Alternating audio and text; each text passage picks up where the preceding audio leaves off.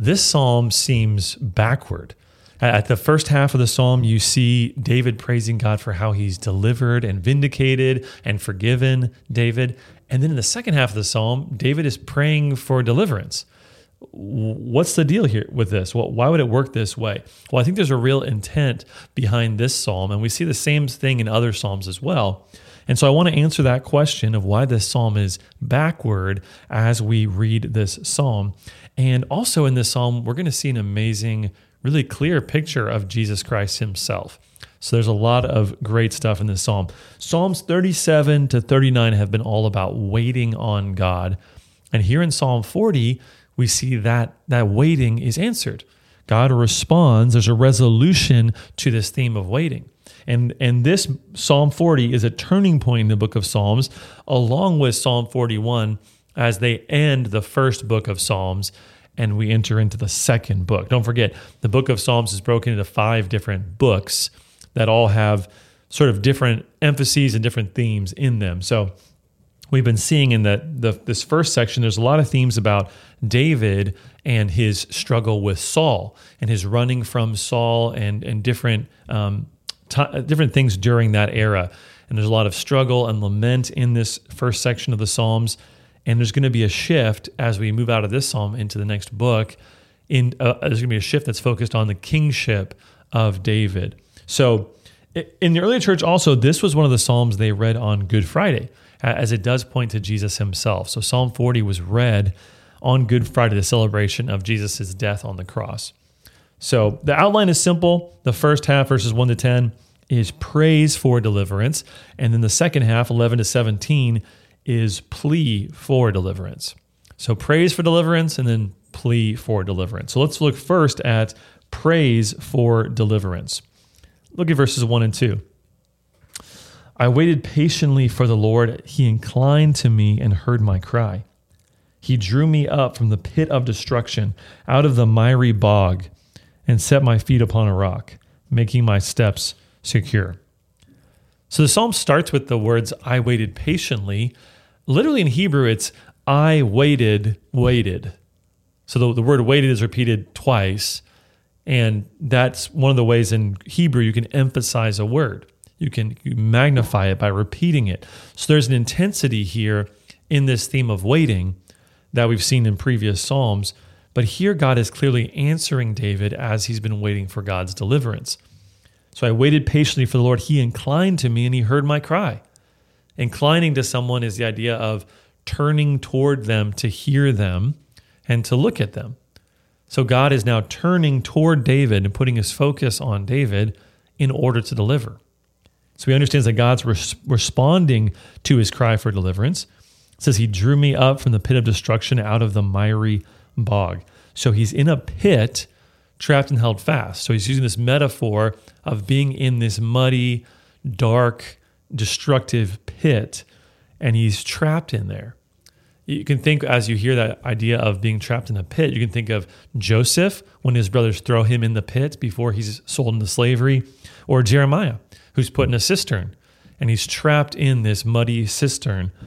But God takes him out of that dark situation, that hopeless situation of despair, and he places in him in a completely different circumstance. Instead of facing disaster, David ends up on solid ground, on firm ground. There's the idea here as he's talking about how he set my feet upon a rock. Really, the idea is he put me in a high place. So he put him on high, stable, and secure ground where he's above the fray, above the attacks of enemies. So he goes from being down in the ground low to being lifted up high and secure. So David has had his circumstances completely changed by God's grace. Verse three, he put a new song in my mouth, a song of praise to our God. Many will see and fear and put their trust in the Lord. So he put a new song. So David is always talking about these new songs, and really one of David's big roles in the history of Israel was to transform the worship of Israel. So he's introducing new ways of doing worship, new liturgy, and new songs as well. Um, and here, this idea of a new song is, is about more than just there's a new tune, but something that is brand new in terms of how we praise God. And so David is talking about, really, I think it, it points us to the importance of songs in worship, that the, the words that we sing, they're meant to reflect our praise to God. And um, God uses music to shape our hearts and to train our minds to know him better.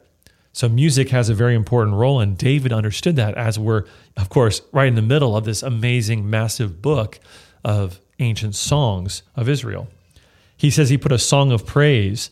Uh, the word song of praise is the same word for the title of the book of Psalms in Hebrew. It's the exact same word. So he's he's referring to the Psalms, these, these songs that he's been writing down here in this book. Notice in the second half, though, of this verse, fear and trust are paralleled.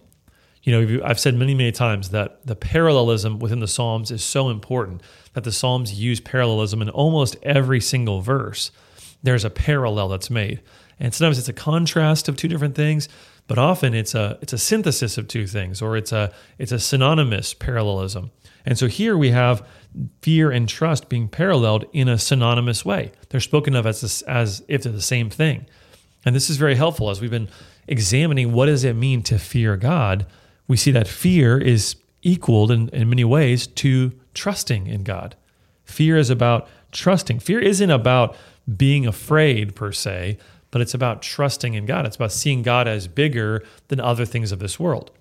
So for example, just to kind of prove this point, Exodus twenty twenty is a famous verse on the fear of the Lord, where Moses says to the people, "Do not fear, for God has come to test you, that the fear of him may be before you, that you may not sin." Notice this. So, so David says, or sorry, so Moses says, don't fear so that you can fear God. So don't be afraid, but the result of that should be that you fear God. So how, how does that work? How, how can you say in the same breath that we shouldn't be afraid and that we should fear? Well, the fear of God is not about just being terrified of God, or afraid to approach him. It's actually about trusting in him and being confident in him and knowing that he is greater than the other things that we might fear in this life. So David here says to fear, which means to trust. And I love this because he says, many will see and fear and put their trust in the Lord. How true is that historically? That many people, because of David's testimony of what God did in his life, many people will come to fear God and trust in him. There are countless stories of people who, because of the testimony of the book of Psalms, have come to a saving faith in Jesus. Countless people, right, who have been shaped by the Psalms and then have gone and shared the gospel with other people. Um, these are central to the entire book, book, uh, our entire uh, Bible, and so of course they've had a powerful role in bringing many people to faith. So I love this, as David is thinking about how God has delivered him and how he wants to now praise and tell other people about it. He's saying, my praise is going to result in the worship of others as well. And it's true. Um, he goes on, he says, "Blessed is the man who makes the Lord his trust, who does not turn to the proud, to those who go astray after a lie." So I love it. He says, blessed is the man. Now, what does that remind you of? Before I say it, what does that remind you of? Blessed is the man. Well, of course, if you've been watching with us for a while, you know what I'm going to say. I'm going to say Psalm one, Psalm one. That's how the whole book of Psalms starts. Blessed is the man who's not walk in the counsel of the wicked, nor stand in the in the path of sinners, nor sit in the seat of scoffers, right? So, but here, instead of saying, blessed is the man who does certain things, it's blessed is the man who makes the Lord his trust. So the same idea is being brought around of, okay, how do we find happiness and joy and contentment and hope and all these things? Well, it's by making the Lord our trust. And that trust in God, which is where peace and happiness and joy is found, that trust excludes other kinds of trust. There are trusts that, trusts that are antithetical to that. You cannot trust in God and also worship idols. And so he says, right, blessed is the man who makes the Lord his trust, who does not turn to the proud. So there are certain people that he could trust in or look to, and he refuses to do it because they are dependent on their own strength. And then also, to those who go astray after a lie. So he doesn't go to those who go astray after a lie, meaning uh, that's kind of a, a term that seems to refer to idolatry in Scripture. So he doesn't return, he doesn't turn to idols, he doesn't turn to idolaters or those who trust in their own strength. He decides instead to trust in God. Verse five, you have multiplied, O Lord, my God, your wondrous deeds and your thoughts toward us. None can compare with you. I will proclaim and tell of them, yet they are more than can be told. So notice that the switch here, and it's going to continue for a while in this in this uh, psalm, the switch here from third person to second person language. So now he's not referring to the Lord, third person, but to you, you, my God, you, O Lord, my God. So he's now referring in a, in a personal way. So there's a switch here, and he has this emphasis here in verse five on the massive number of God's deeds and his thoughts toward us. So he's marveling at just the, the, the sheer scope of God's goodness to his people. You know, you can never ex- exhaust the stories of God's provision for you. The more you think about what God has done for you, the more stories are going to come to mind. The more you're going to look back on your, your life and you're going to see God's providence written all over it, that God was working in circumstances to give to you what you need. You're never going to be able to tell all of those stories. But it doesn't mean you shouldn't try, right? We should live a life where we are rejoicing in telling people the stories of how God has saved us. As I was reading this and how he's saying, there are more than can be told, I thought of the old hymn, "Oh, for a thousand tongues to sing my great Redeemer's praise." It's weird, weird language to us in the modern day, but the idea is amazing, right? I wish I had a thousand voices so I could tell even more about all the things that God has done for me. If we've been saved by God, we have to overflow in praise for what he's done for us. So David is not only rejoicing in God, he's saying, I want to tell other people about what you've done. Verse six, he says, in sacrifice and offering you have not delighted, but you have given me an open ear. Burnt offering and sin offering you have not required. So when he speaks of sacrifice and offering, this refers to, these are there are different terms for, for sacrifice and offering here. So those first two terms refer to positive sacrifices. So they're sacrifices in the system of Israel that aren't for the forgiveness of sins, but they're about positive communion with God. So fellowship with God and offerings that are about drawing near to God. The burnt offering and sin offering, those two words in the Hebrew, they refer to negative sacrifices. So those are focused on atoning for sins. Those are the two two types of sacrifices that are aimed at, uh, you know, kind of atoning for sins or looking for atonement for sins. So together, those two terms show that the entire sacrificial system is in view here. And he's speaking of it in what seems like a very negative way. So is he here saying that the sacrifices laid out in the Old Testament aren't important, there's no need for them? Well, no, I don't, I don't think so. I think what he's saying here is that obedience is more important. Obedience takes precedence over sacrifice. And the reason is because sacrifice is a provision in cases of disobedience. So in other words, if you can't obey the law, God is gracious enough to provide a way for you to draw near to him in spite of your disobedience. But you're not simply supposed to, you know, choose disobedience and then sacrifice as a way to make up for it. It's not as if that's how the system should work.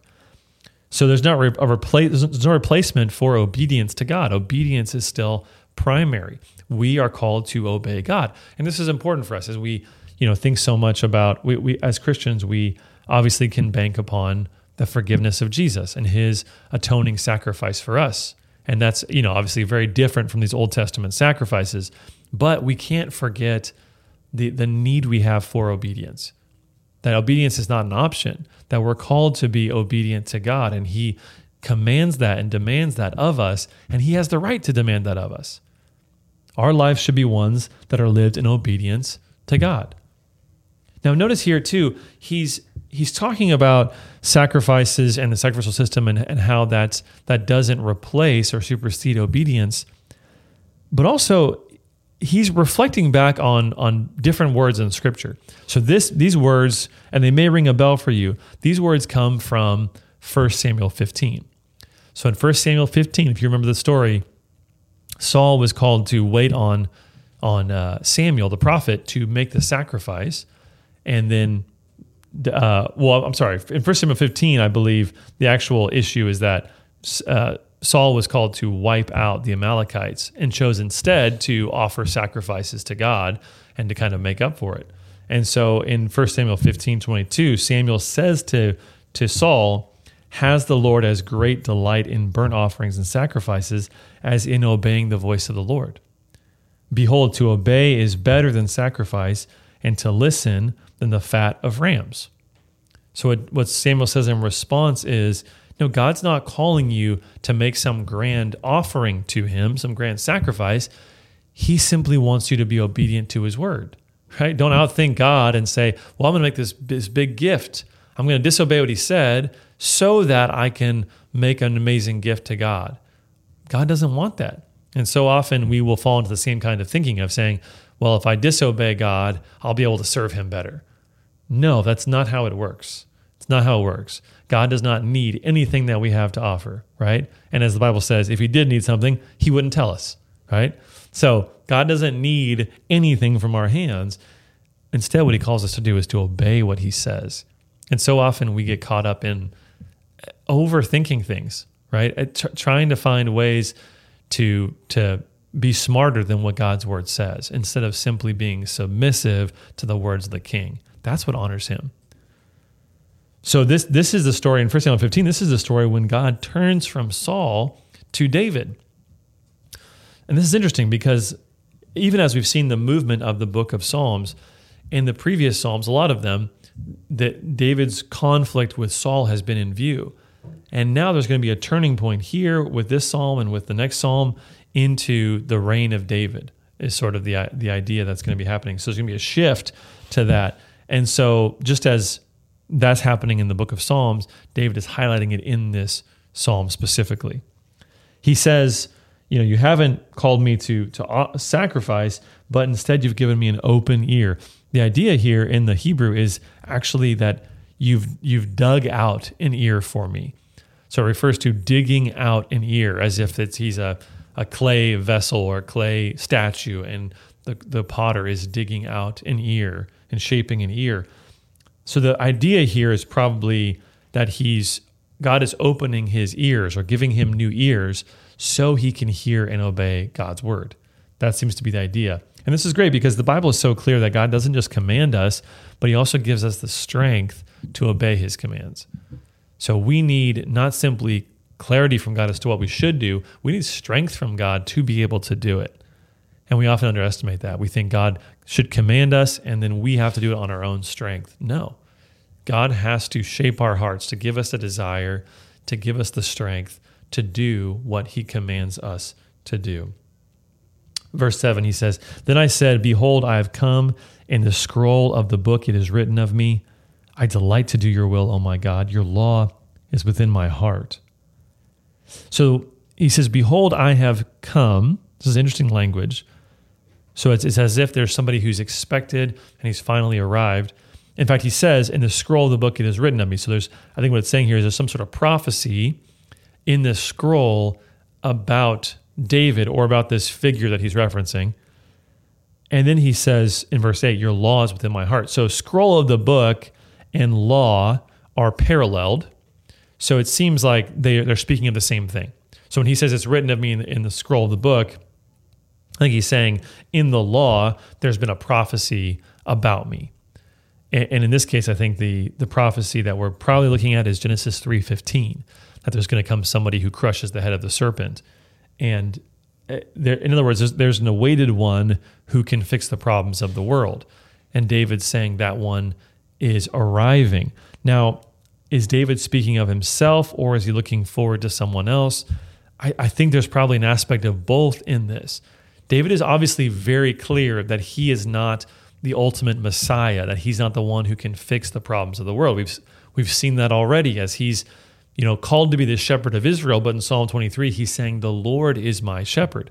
In other words, there needs to be it needs to be God that rules over Israel. Or Psalm twenty-four, which clearly indicates that David is not up to the task, but there has to be a king of glory who comes in, who is able, who has the heart and has the the, the words and the actions to live up to what God commands.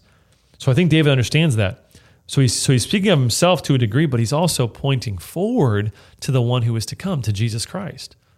Jesus is the one who is foretold, the one who can fix all of these things. He says, I delight to do your will, O my God. Well, that's the, the mark of a righteous person. Not just, not to just do what God commands, but to delight to do it, to say it's a good thing to do to, to live righteously or to do good good deeds. Well, that's true of David most of the time, or some of the time, right? David does delight to do God's will. He fails in some huge ways, but this is much more true of Jesus Christ. And so I think when we see these words, we're, we're seeing the messianic promise and really a longing for what's to come. And in fact, we'll see the Bible interprets these words this way in Hebrews chapter ten. We'll see that at the end of, of our time here. Look at verse nine, though. He says, I have, I have told the glad news of deliverance in the great congregation. Behold, I have not restrained my lips, as you know, O Lord. I have told the glad news. That's one word in Hebrew. And really, it's the it's a word that's the Hebrew equivalent of the, the Greek word euangelion, or where we, where we would might say evangelism or evangelizing. So uh, glad news is really parallel to good news. I'm telling, I'm preaching the message of the gospel, of the good news of Jesus. This is what's pouring out of my lips. The, the great congregation might have in view either those who are gathered at the temple to worship God as one big crowd, or the whole nation of Israel. He's saying, I'm preaching the gospel in an Old Testament sense to the entire nation or to the entire gathered people of God. And this is great. David's not shy about telling the good news of God, and we shouldn't be shy either. He's boldly proclaiming it. I love it. He says, verse ten, I have not hidden your deliverance within my heart. I have spoken of your faithfulness and your salvation. I have not concealed your steadfast love and your faithfulness from the great congregation. I like, love this double idea in this passage of hiding or concealing the good news. It's almost as if David is saying, you would have to intentionally conceal the good news, the good things that God has done and how he saved, because it's so natural to rejoice in them and to proclaim them to other people. It made me think of the famous words, I'm sure I've mentioned them a few times, from C S Lewis's book on Psalms. It's really the most famous section from that book, but C S Lewis talks about how we're built to praise things. We have to praise things. There's this inbuilt need uh, to consummate our joy in something by involving others, by, by praising it to others. We can't hold back from saying how great certain things are, how beautiful a sunset is, or or how um, good our, our athletic team is, or whatever it might be, right? Or how much we love our, our significant other. All of these things we delight to tell other people about because it consummates, it completes the joy that we have. And so David here is saying, I'm not going to conceal or hold back from what is most natural to me. I'm going to speak about what you've done. I'm going to let people know about your steadfast love and your faithfulness. So the first half here, the first ten verses are all about praise for deliverance. God has God has delivered him and he's praising. And now let's move to the last eight verses, uh, eleven to seventeen, or last seven verses, and we see the plea for deliverance, the plea for deliverance. So he moves from praising God for helping him and rescuing him to going back and asking for God's mercy and deliverance. So he's going he's to now switch, and he's going to be pleading with God to rescue him. And the, the psalm ends on a very really famous and powerful verse. So why is he doing that? Is he is he uh, really not delivered? Did he kind of kind of claim it at the beginning, and then later he's saying, "Oh, I actually need you to do what I've already praised you for doing"? Uh, maybe. I think really probably what's happening here is David has a lot of things um, that he's dealing with. Yes, he he's been rescued out of the difficulties with Saul, and he's been placed on the throne of Israel, and there is triumph, and there is this this big procession. But David is going to have more burdens. Right, it's true that heavy is the head that wears the crown. David had a heavy head. He had a very difficult challenge constantly as king of Israel. And so I think he's turning again and saying, I got more opponents. I have more sin in my heart. I have more burdens. God, I need you to deliver me. I need you to help me. So he's turning again. And really, I think the, the praise in the first ten verses becomes the basis for the plea in the, the next seven verses. Look at verse eleven. As for you, O Lord, you will not restrain your mercy from me. Your steadfast love and your faithfulness will ever preserve me. So he starts off as he's about to plea. He starts with confidence in God, right? He says, this is who you are. Just as in the last verse, verse ten, he was praising God for his steadfast love and faithfulness. Here he's saying, I'm confident that those attributes you have are going to be given to me, are going to be inclined toward me and deliver me f- from my trouble. And just as David hadn't restrained his mouth from praising God, he says, God, you're not going to restrain your grace and your deliverance from me. So he turns to God and he asks him for help. And this is great because even as you're praying, you should be thinking about who God is. Who is this person that you're approaching? And and knowing the character of God and the works of God make it so much easier to approach him and to ask him for the right things. How much easier is it to ask something from someone that you know is generous and that you know when they've given before, it hasn't been in a begrudging or a, a you know, guilt-laden sort of a way, but it's been out of joy. Well, you can come to someone that, that like that, and you can ask them if you have a real need. That's who God is. How much easier is it to confess to God when you know he loves to forgive you? Well, of course you're going to come to him knowing he's your loving father, not someone who's looking to to pin you with something or to, to get you and catch you in sin. Look at verse twelve. He begins the plea here. For evils have encompassed me beyond number. My iniquities have overtaken me and I cannot see. They are more than the hairs of my head. My heart fails me. So the focus here is on evil, but the evil seems to be, at least in part, his own sin. So he's saying, I have iniquities that have overtaken me. I'm blinded by my sin. There, there are clearly here in this section internal and external troubles that David has. Evil within and without, um, opponents that are trying to tear him down, and his own sin which threatens him. And the scope of those troubles is in view here, right? They're beyond number. Uh, they're more than the hairs of my head. He's speaking in in hyperbole. Just as he had earlier said that the the goodness of God and his deeds and his thoughts toward us are beyond number, here he's saying that the challenges I have are beyond number. And he's even close to despair. He says, my heart fails me. My heart fails me. So he's feeling like giving up. Verse thirteen, he says, be pleased, O Lord, to deliver me. O Lord, make haste to help me. Let those be put to shame and disappointed altogether who seek to snatch away my life. Let those be turned back and brought to dishonor who delight in my hurt. Let those be appalled because of their shame who say to me, aha, aha. So David delights in God, but his enemies delight in his hurt. And he has people who are real opponents to him. Um, you know, the righteous have always had real opponents. Uh, I was just, you know, I'm just preaching this Sunday on First Corinthians sixteen, and we see David has an opportunity for the gospel, and he mentions, but also I have many people who are against me. Righteous people have always had opposition, but David knows that God can deliver him from those people again. And so he goes back to him and he asks him for his deliverance. Verse sixteen, he says, but may all who seek you rejoice and be glad in you. May those who love your salvation say continually, great is the Lord.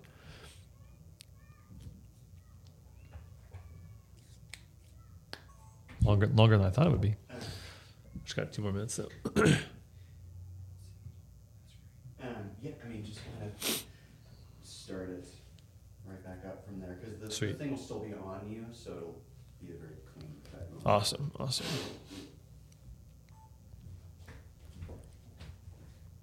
So he's praying here that in God's grace, right, that those those who seek him would also be glad in him. And it's amazing how in God's grace, that's exactly how it works, that all who call upon the name of the Lord will be saved, right? That God hears those who trust in him and he delivers them. God knows how to save the righteous. We see that all over Scripture.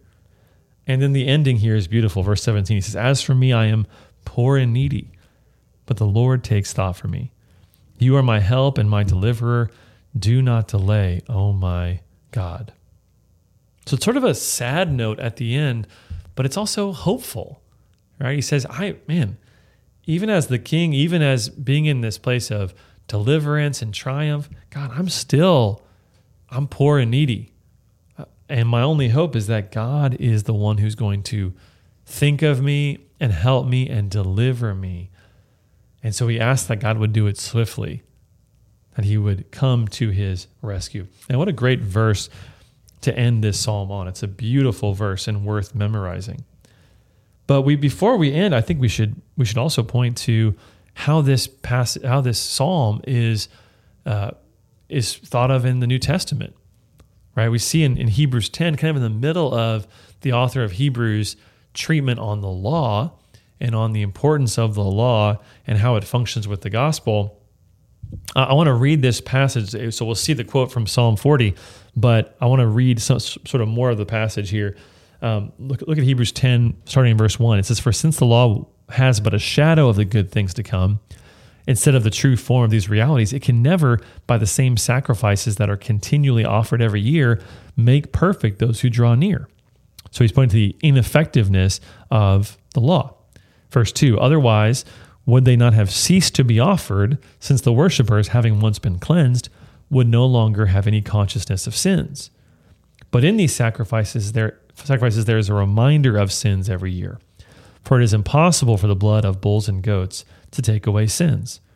So what he's saying here is that the sacrifices were made to remind people of their sin, not to actually atone for their sin. There was no actual effectiveness of atonement in in substituting a, a ram or a bull or a dove for the sinner. Okay, and that should be pretty intuitive and obvious. But these were all meant to point us to the need for a sacrifice and to help us to desire and long for that sacrifice to come in Jesus. And then he quotes Psalm forty in verse five. He says, "Consequently, when Christ came into the world, he said, 'Sacrifices and offerings you have not desired, but a body have you prepared for me. In burnt offerings and sin offerings you have taken no pleasure. Then I said, Behold, I have come to do your will, O God, as it is written of me in the scroll of the book.'" So he's quoting here from the Septuagint, which is the Greek translation or something like it, the Greek translation of the Old Testament. But here he takes the, these words of David and puts them on Christ. Christ is the one who was foretold. He's the one who has come. He's come because the sacrificial system wasn't enough. We have to be obedient. And so that obedience is fulfilled first and foremost through the obedience of Christ. He, in his body, in his life, obeyed on our behalf, and he play, put himself in our place, right? Taking our sin and giving us his righteousness. And now we're united with him, we're in him, and so we have a claim before the throne of God that we can be welcomed by God, that we're his children, that we're part of his family, that we're the body of Christ. And so it's amazing to think about how what David was talking about and longing for and looking toward has found its fulfillment in Jesus. So let, let's rejoice in this psalm. Let's be people who rejoice in God's past salvation and continue to look to him for his future salvation, right? We see it better than David did. We know what Jesus did for us. And now we can look forward to that final salvation on the last day.